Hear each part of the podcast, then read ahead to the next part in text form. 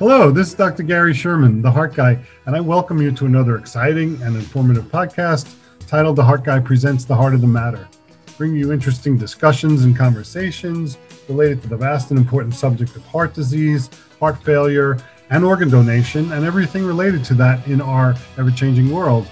I'm extremely honored to have as my special guest today an inspiring leader in the medical and global communities, Jen Benson.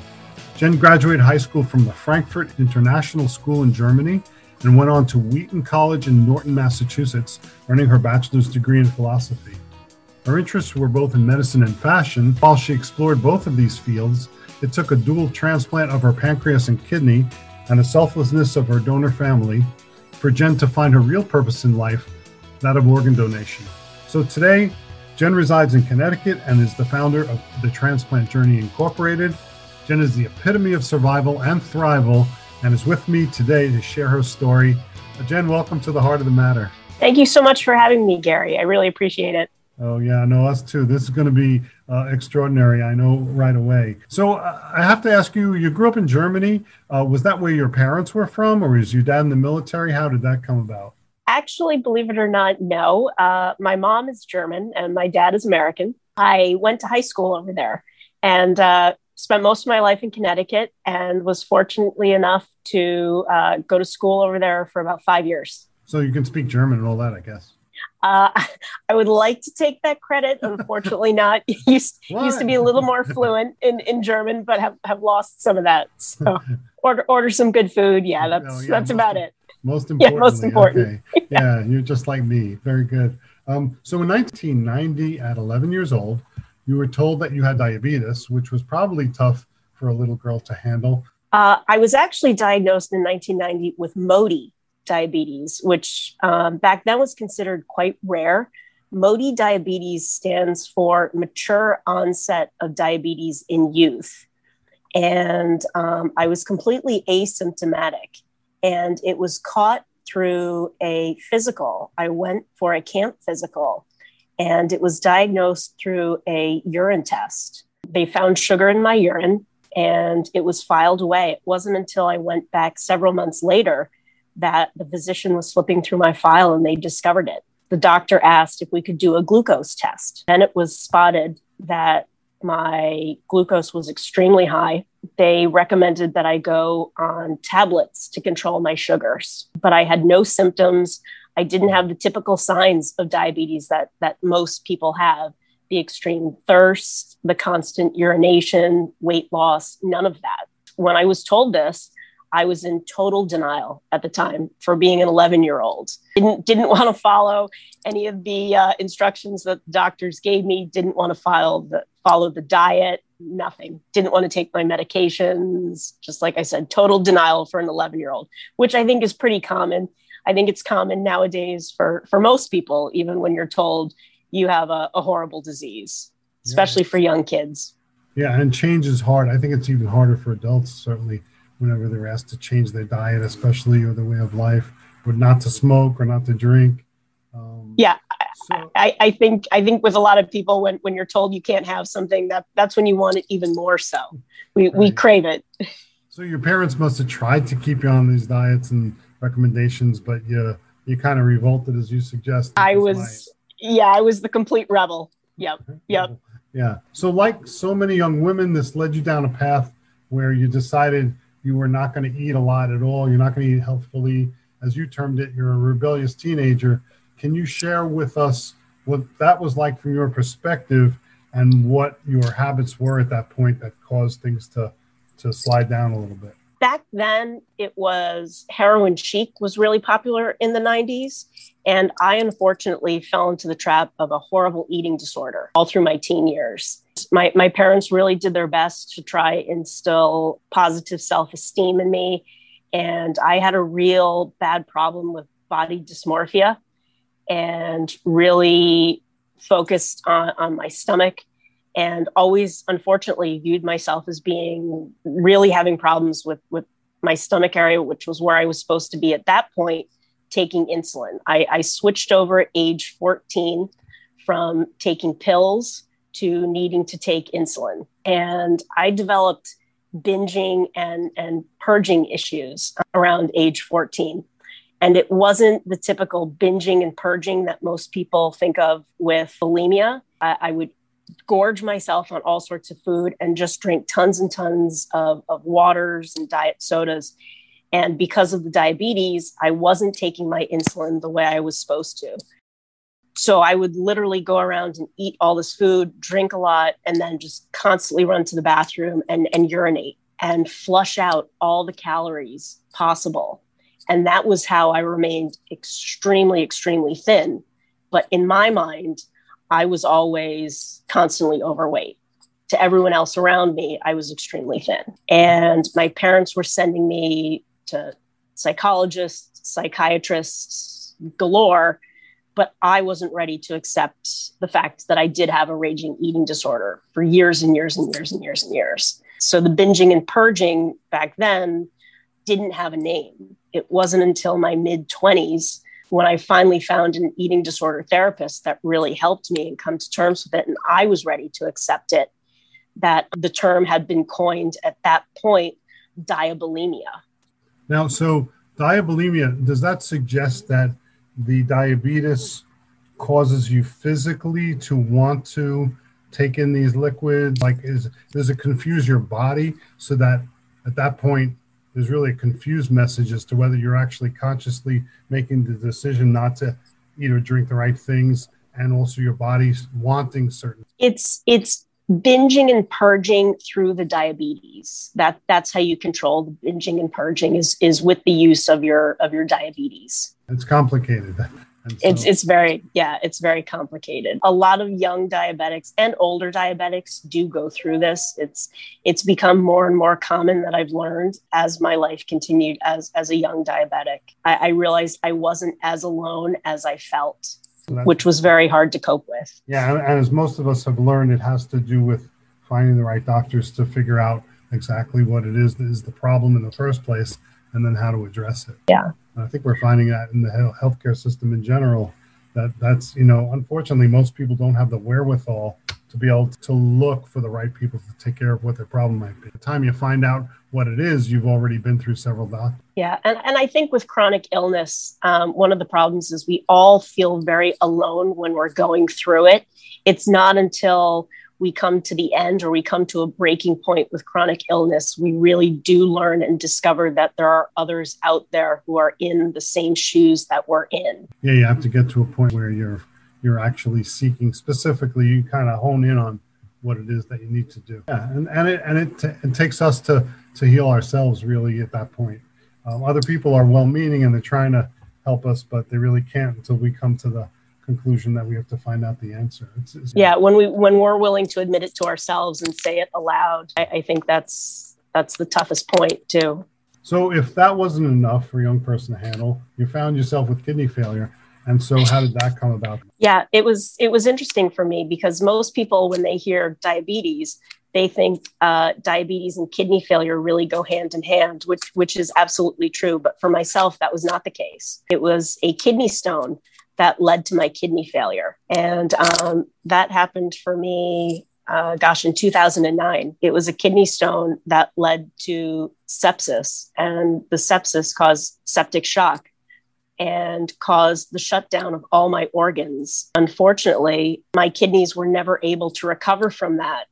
And that led to me going on to dialysis for seven years. And I was lucky enough to end up, after seven years of being on dialysis, to receive a kidney and pancreas transplant. And it was then that I was finally able to get the treatment that I needed to end up, you know, fortunately, because of my, my, my selfless donor and his, his amazing family, that I no longer now require insulin and I'm no longer on dialysis. So, so if I can roll back just a second, I want to talk about dialysis a little bit because you said you were going from New York to Minnesota to have that treatment done. So, for most of the time that you were on dialysis, were you here in north in the Northeast or were you in Minnesota? Where were you from? Uh, we we ended up living in Connecticut, obviously, for the majority of the time. But we did. I, I started the process of multi-listing around the country just to try and increase my odds for for getting a transplant. Mm-hmm. Um, we did live out in Minnesota for a period of time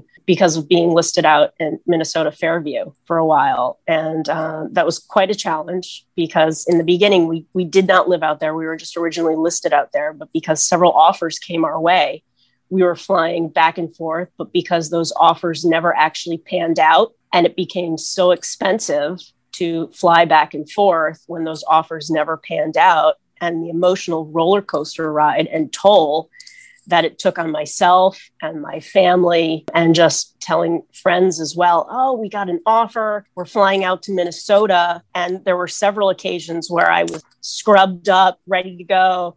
Yeah. The bonnet was on my head, the booties. I mean, yeah. everything. We were ready. I was, I was truly waiting in the bed in on the ho- in the hospital, and you know, the surgeon came in and said, "Jen, I'm sorry, it's, it's not a go. You can go home." And in that same day, you know, I, I had to put my clothes back on. We were taking the plane back the very next morning because it didn't happen. It became too taxing. And I, and I will tell you, number number one, I've had two aborted heart transplants already in my hospital already, so I know what that they call them dry runs. What you went through there, and now I'm multi-listed at least in two places in Milwaukee and New York, and uh, I'm actually going to be listed at a third hospital, but it'll be in New York as well. Make it a little easier as far as the travel goes, but I can see myself going to Milwaukee with those wonderful doctors, uh, have that operation be called off for one reason or another. I realize the reality there. And you're right, takes a toll, not so much on the patient as much as it does on the caregivers. So when you were going through a dialysis, what effect did that have on your husband and your and your parents uh, during that seven year period? It was at, at that point, you know, my ex husband was working for a very well known firm and and someone came to him and said listen blockbuster doesn't close when someone gets sick. I mean, he had some amazing supportive partners that worked with him and, and some other people that just didn't understand what we were going through. They couldn't relate. Yeah. And and you know, I don't blame them because mm-hmm. they they weren't walking the walk that we were going through. So it's it's it's very hard until you experience what it's like to be that sick. People can't cope. They can't understand. They can't relate until a family member has gone through something that's that horrific. But his dear friend, his partner was absolutely phenomenal. It couldn't ask for a better partner. But, you know, my parents, the the stress that it put on their shoulders they the support they gave it was unparalleled they, they were by my side through everything i mean my tears their their tears it was it was the same set of tears they were absolutely phenomenal through the whole thing yeah there's, there's no playbook for caregivers certainly at this point so we have to yeah. do better in that department yeah. you know as a as a healthcare community and I, i've had some projects that i've started which i'll eventually get to in terms of creating uh, caregiver support systems. I know I know that you have an effort in that regard, trying to help the caregivers, and and to that I we thank you. But yeah, it takes its toll, and it is it is so complicated that people who are not involved in it really don't even want to hear about it because you know it's like fear that people have. Um, I know when I was uh, speaking before COVID, I was mostly doing in-person uh, presentations on congestive heart failure. And to get an audience for a disease that affects 6.3 million people in the country and that one in four are going to get in their life, it was hard to get even an audience for that because people aren't ready to listen to what that's all about, what it means. And it's so common. Forget all these other issues, you know, all these other organ issues that we are in touch with now. So taking the effort of people like you and me, and we're trying to just uh, educate people on the fact that these things are something that have, have to be addressed. So, talk a little bit about the notion that I know is very common this myth that doctors don't want to save your organs or your life, I should say, because they think they could donate your organs to somebody who might need them in the hospital. Mm, it's a very common misconception. Unfortunately, I think that that goes around. And it's something that I try to bust the misconception as often as I possibly can. I do hear it a lot, unfortunately, in with the transplant journey and, and the work that that we do with my mentors. So every opportunity that, that I do get, I try to dissuade people from from falling into that trap. We understand that doctors do not operate in a sense that they're going to, you know, not care that, that you live. I think our job as as recipients and and people who work in advocacy for organ donation explained that doctors will fight even harder to save those people who are sick because they want to preserve lives. That's the Hippocratic oath that they take when when they go to med school. So that is absolutely wrong to have that thought in your head. So let me shift back to what you started talking about on August 17th, 2015 life changed forever when you meet your surgeon, Casey McCune, and a fellow named Ned. So what what happened then with Ned and Casey McCune? What happened there? Well, Casey McCune was um, my transplant surgeon. She was absolutely amazing. She she is the woman that that saved my life and, and came through for me. My my selfless donor. She's the one that kind of made the call to accept the organs that were flown in from Vanderbilt down in Tennessee. I will obviously be indebted to her for her amazing surgery that she did for me. My surgery was 11 hours long. I have to say I have never felt as healthy as I feel today, Incredible. sitting here since I was 11 years old. I, I, can't remember feeling this great. Like I said, I, I spent seven years on dialysis. I was bedridden for, for the seven years. I was extremely, extremely sick on oxygen in a wheelchair, not able to walk. Unfortunately, because I think the diabetes, I just had some some other issues that came into play while I was waiting for my transplant and there were a lot of problems with getting my medications right, getting my dry fluid right and uh, or sorry, my dry weight right some other you know medical issues that came into play so i unfortunately really had a lot of factors that that came into play while i was waiting for my transplant so i, I definitely was a challenge to the medical community while I was waiting. It was it was really tough. So after receiving my transplant, I went back to my dialysis center because I was so grateful for receiving my my gift of life and my second chance. I, and I wanted to thank all the nurses and techs and really volunteer to speak with any patients that may have questions regarding medications, offer any help that I could be to, to speak with anyone, motivate them, tell them that not to give up hope, not to give up. And the head of the facility said, Jen, if you'd like to speak to someone, there's a person by the name of Ned who recently started an organization. And I think you know, it, it might be advantageous for you to meet him. He's speaking at a local library. You should probably connect with him. So I went to a local library and heard him speak that night. And at the end of his speaking engagement, I went up and introduced myself, and that man was Ned, and introduced ourselves, spoke a little bit. I told him what I had been through. He had recently donated the kidney and we exchanged numbers. And I believe it was maybe a week or two later, we met and had lunch and really connected and kind of formed a friendship. I started volunteering for his organization. At that time, his organization, which was then known as Donor to Donor, which has just recently, in the past eight months, I would say, changed over to NKDO. I started as a volunteer for him and am still a volunteer with his organization to this day, advocating for living donors. So now it's incredible that you just, I, I think about having had this long journey so difficult and the first thing you're doing is trying to find a way to advocate for other patients. You know instead of turning into the illness and saying okay i'm done with that. I'm just going to you know, at this point, just have a grand old time. You're spending your life trying to advocate for others. I, I thank you for that. It's humbling. So tell me about Transplant Journey Incorporated. Uh, the Transplant Journey, I really started that organization based off of what I had been through myself. I was so grateful for this gift that I had been given. And I said to myself right after my transplant, I said, I want to give back in some sort of fashion because I had gotten so much amazing support from from my family and i really felt as though when i went through dialysis the medical community had expected me to know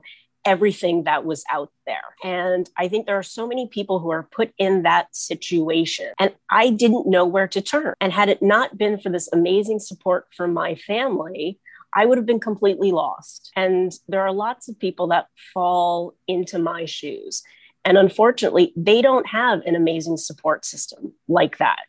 And they don't know what credible resources to trust and where to find the resources and where to turn. So I wanted to create an organization that would help guide these people and support these people and advocate for these people and educate these people. And I wanted to do this free of charge for these people because I didn't think an organization like that really existed, or I didn't know where to find an organization like this.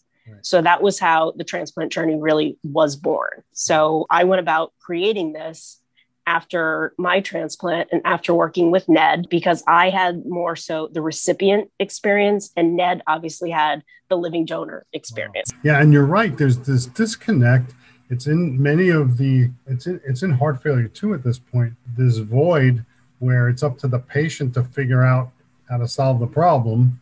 And especially with kidneys, I know Joe Bueno, he has Transplant Warriors 24 7, trying to do the same thing single handedly. He's got about 35 people following him, and he goes to their house and tells them how to eat and shows them how to exercise. And, and the fact that the healthcare system does not have a vehicle for that is something that certainly needs to be worked upon. You're doing a similar thing, obviously. It's smaller, a sort of grassroots efforts like yours that are doing this, and hopefully it'll be put on by the bigger hospitals and the bigger corporations. So there's a lot of work to be done. How can somebody get involved in organ donation through your group? You can find us at www www.transplantjourney.org. We have a group of mentors that really cover all organ disciplines. We're not just kidney focused. All of our mentors have had transplants themselves. Now, we do not offer medical advice, obviously, because we are not doctors. We are not trying to take that away from the medical community, and we do not give financial support, but we do advocate, we do educate, and we do empower patients to kind of fight for what they need and advocate for themselves. And we do not just cover pre transplant, we also cover the transplant process and post transplant. Well, thank you for that. And by the way, you know, so the reason I'm starting, fortunately, to get on my podcast, we get some very generous physicians that talk about what these issues are all about and how they're treated. But at the same time, they're operating under a certain set of rules, HIPAA being one of them, where they can't really tell you what to do unless you're a patient. And so they can't come on a program like mine and start giving you advice because unless you're technically their patient, they're not really advised to do that or able to do that.